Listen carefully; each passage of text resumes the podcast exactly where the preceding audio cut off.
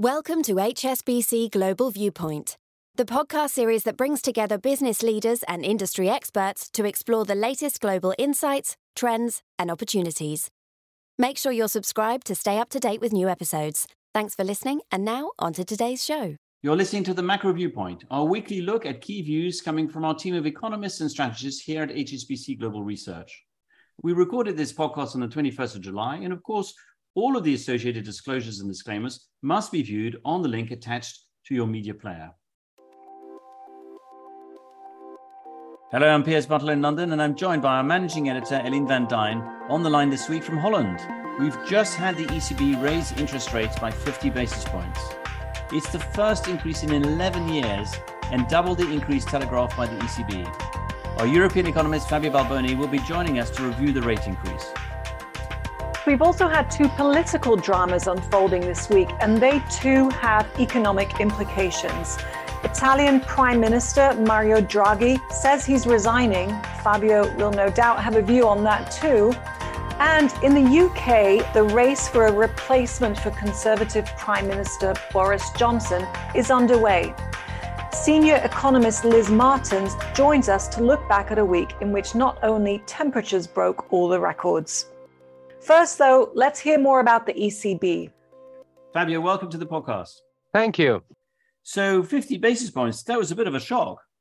Yeah, well, indeed. It was a, a bit of a surprise. Um, the ECB had uh, told us very explicitly back uh, in June uh, that they would have raised rate by 25 basis point um, at the July meeting. Uh, indeed, at the time, we thought it was uh, unusual to be so explicit uh, uh about something they would have only been able to deliver six uh, weeks later and under such a situation of economic uncertainty. Um, earlier in the week, uh, there was um, some reports in the newswire suggesting that, in fact, the ECB might have been willing to consider uh, a larger rate rise.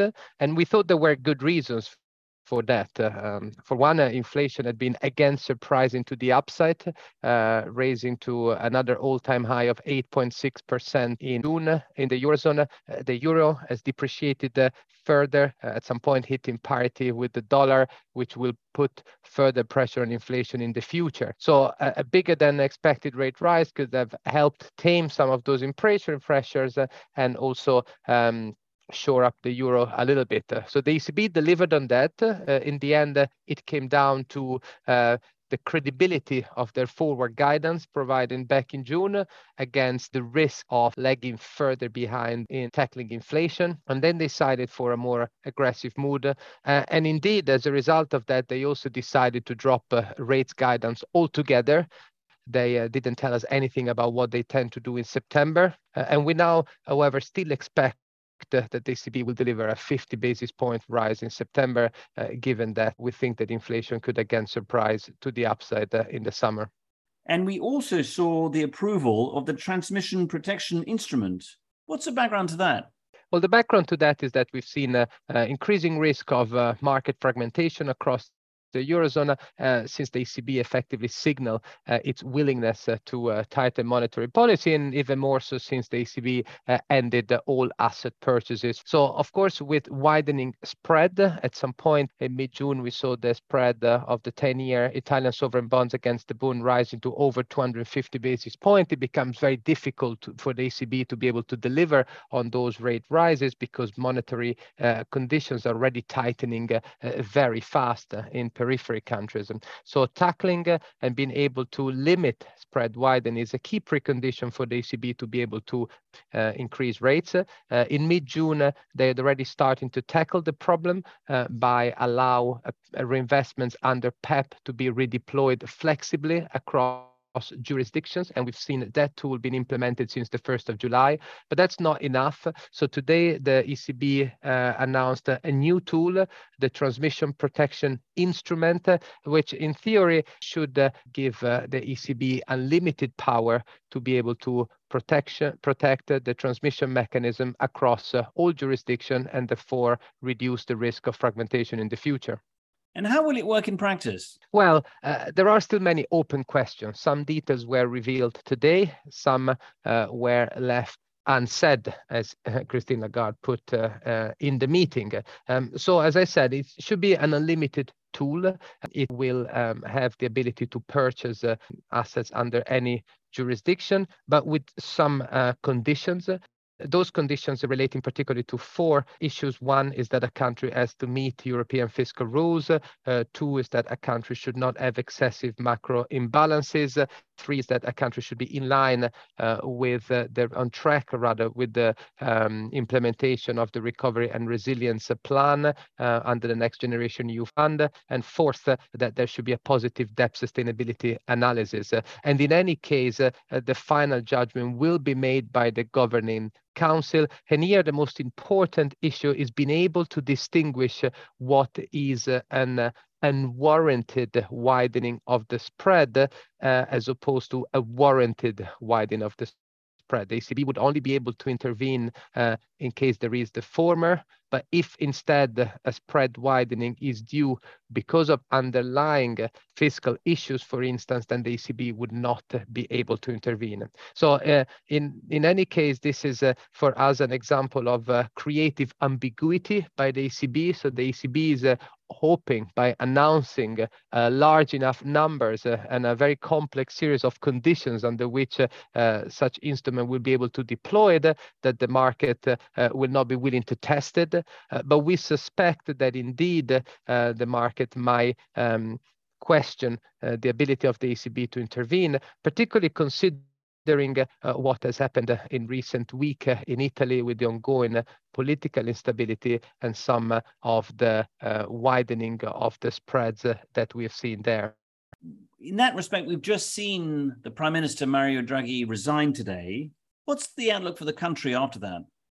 Well, absolutely. This was a very surprising turn of events. Uh, Italy looked set uh, to have uh, um, elections uh, at the end of the normal term uh, next spring, uh, but things unraveled pretty quickly. The Mario Draghi government lost the support of key allies um, and then uh, the prime minister resigned uh, uh, earlier today, and uh, later on uh, the president dissolved parliament. Uh, so Italy will now have elections, early election on 25th of September. So obviously that creates a situation of political stability against the backdrop of significant challenging challenges already facing the country with economic growth slowing, significant energy crisis. Italy is hit particularly particularly hardest uh, by uh, the uh, slower flow of gas from Russia, given its high reliance on Russian gas imports, and also a, a difficult fiscal situation, of course, uh, with the very high debt GDP level in excess of 150%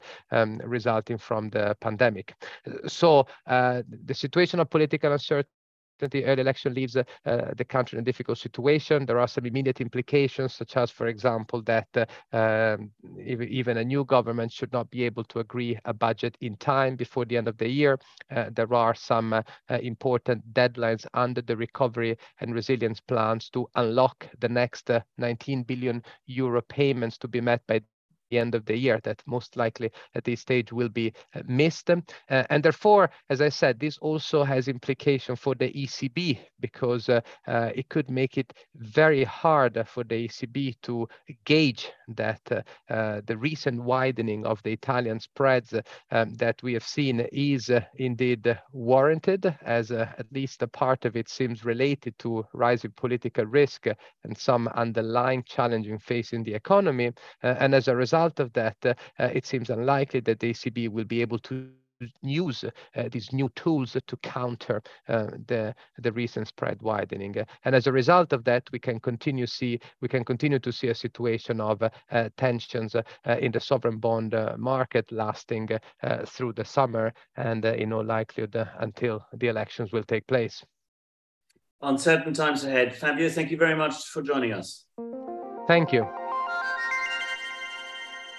so we turn to the UK now, where this week inflation is surging, real wages are declining, and the UK's ruling party is searching for a new leader after the resignation recently of Prime Minister Boris Johnson. Our senior economist, Liz Martins, joins us to help make sense of it all. Liz, welcome. Thank you. So let's start with the inflation rate and the impact on real wages Yeah, so this week we had the uh, inflation number for June, which was 9.4% year on year for the CPI measure. That's a fresh 40 year high. Within that, food price inflation was up 9.8% year on year, and household energy bills up 70% uh, year on year. Um, and that really reflects soaring wholesale gas prices and, and the moves we've seen in, in commodities. So, uh, more uh, record breaking stuff on inflation, and wages aren't keeping pace. So, we also had the labour market data um, that was for May, um, and that showed, at least on the regular pay measure, so excluding bonuses, in real terms, pay fell by 2.8%, and that was the biggest fall on record. So, consumers in the UK really are being squeezed at the moment. And Liz, what does that backdrop mean for the Bank of England? Well, we know the Bank of England is going to raise interest rates again at their meeting on the 4th of August. The question now is whether they raise by 25 basis points, as they have been doing in the last few meetings, or whether they consider that the conditions have been filled for what they call a more forceful uh, move, i.e., uh, a move by 50 basis points. And if we look around the world, we've seen central banks moving in larger increments. Of course, the Fed's done 75. The ECB opened its tightening cycle with 50 basis points. Um, so I guess the risks are that the BOE does opt for a bigger move and go with 50 as well. So, Liz, let's turn to politics. The race is on for a Boris Johnson successor. Where are we in that process now? So, Conservative MPs voted uh, this week for the final two candidates. So, the shortlist is down to two. Uh, that's former Chancellor Rishi Sunak uh, and the current Foreign Secretary uh, Liz Truss. Now, that moves now to the Conservative Party membership, who will do a postal vote to decide which of those will become our next Prime Minister. And the result for that will be announced on the 5th of September. Now, there seems to be a lot of focus on the economy in this race. Is there actually much of a difference in terms of what the candidates are proposing? There is actually. So uh, Liz Truss is saying she wants to uh, help with the cost of living by cutting taxes. She wants to reverse the national insurance hike that we had last April. She wants to cancel a planned tax hike on corporation tax coming next April. And she also wants to get rid of the green energy levy uh, paid by households. Um, now, Rishi Sunak says actually cutting taxes is the wrong thing to do at the moment. That will only stoke demand, push inflation higher, potentially push interest rates higher still, and ends up prolonging the problem. So it's a live debate. I think we'll be hearing uh, lots more on over the coming weeks. But at the moment, it's Liz Truss that seems to be appealing more uh, to uh, the voters, the Conservative Party members who will decide which one of them becomes Prime Minister. Um, the polls of those members suggest that she's ahead, and the betting odds also uh, favour her. Interestingly, though, if we look at polls of the wider general public, i.e., outside of the Conservative Party, it looks as though Rishi Sunak might be more likely to win an election, beat the Labour Party, uh, than Ms. Truss. So it'll be very interesting uh, to watch over the coming weeks. Liz, you've talked us through a lot. Thank you so much for the updates. Thank you. So that's our view on the UK and the European landscape in this edition. Many thanks again to Fabio Balboni and Liz Martins for making themselves available during such a busy week here at HSBC Global Research. We'll be back next week. Thank you for joining us at HSBC Global Viewpoint. We hope you enjoyed the discussion. Make sure you're subscribed to stay up to date with new episodes.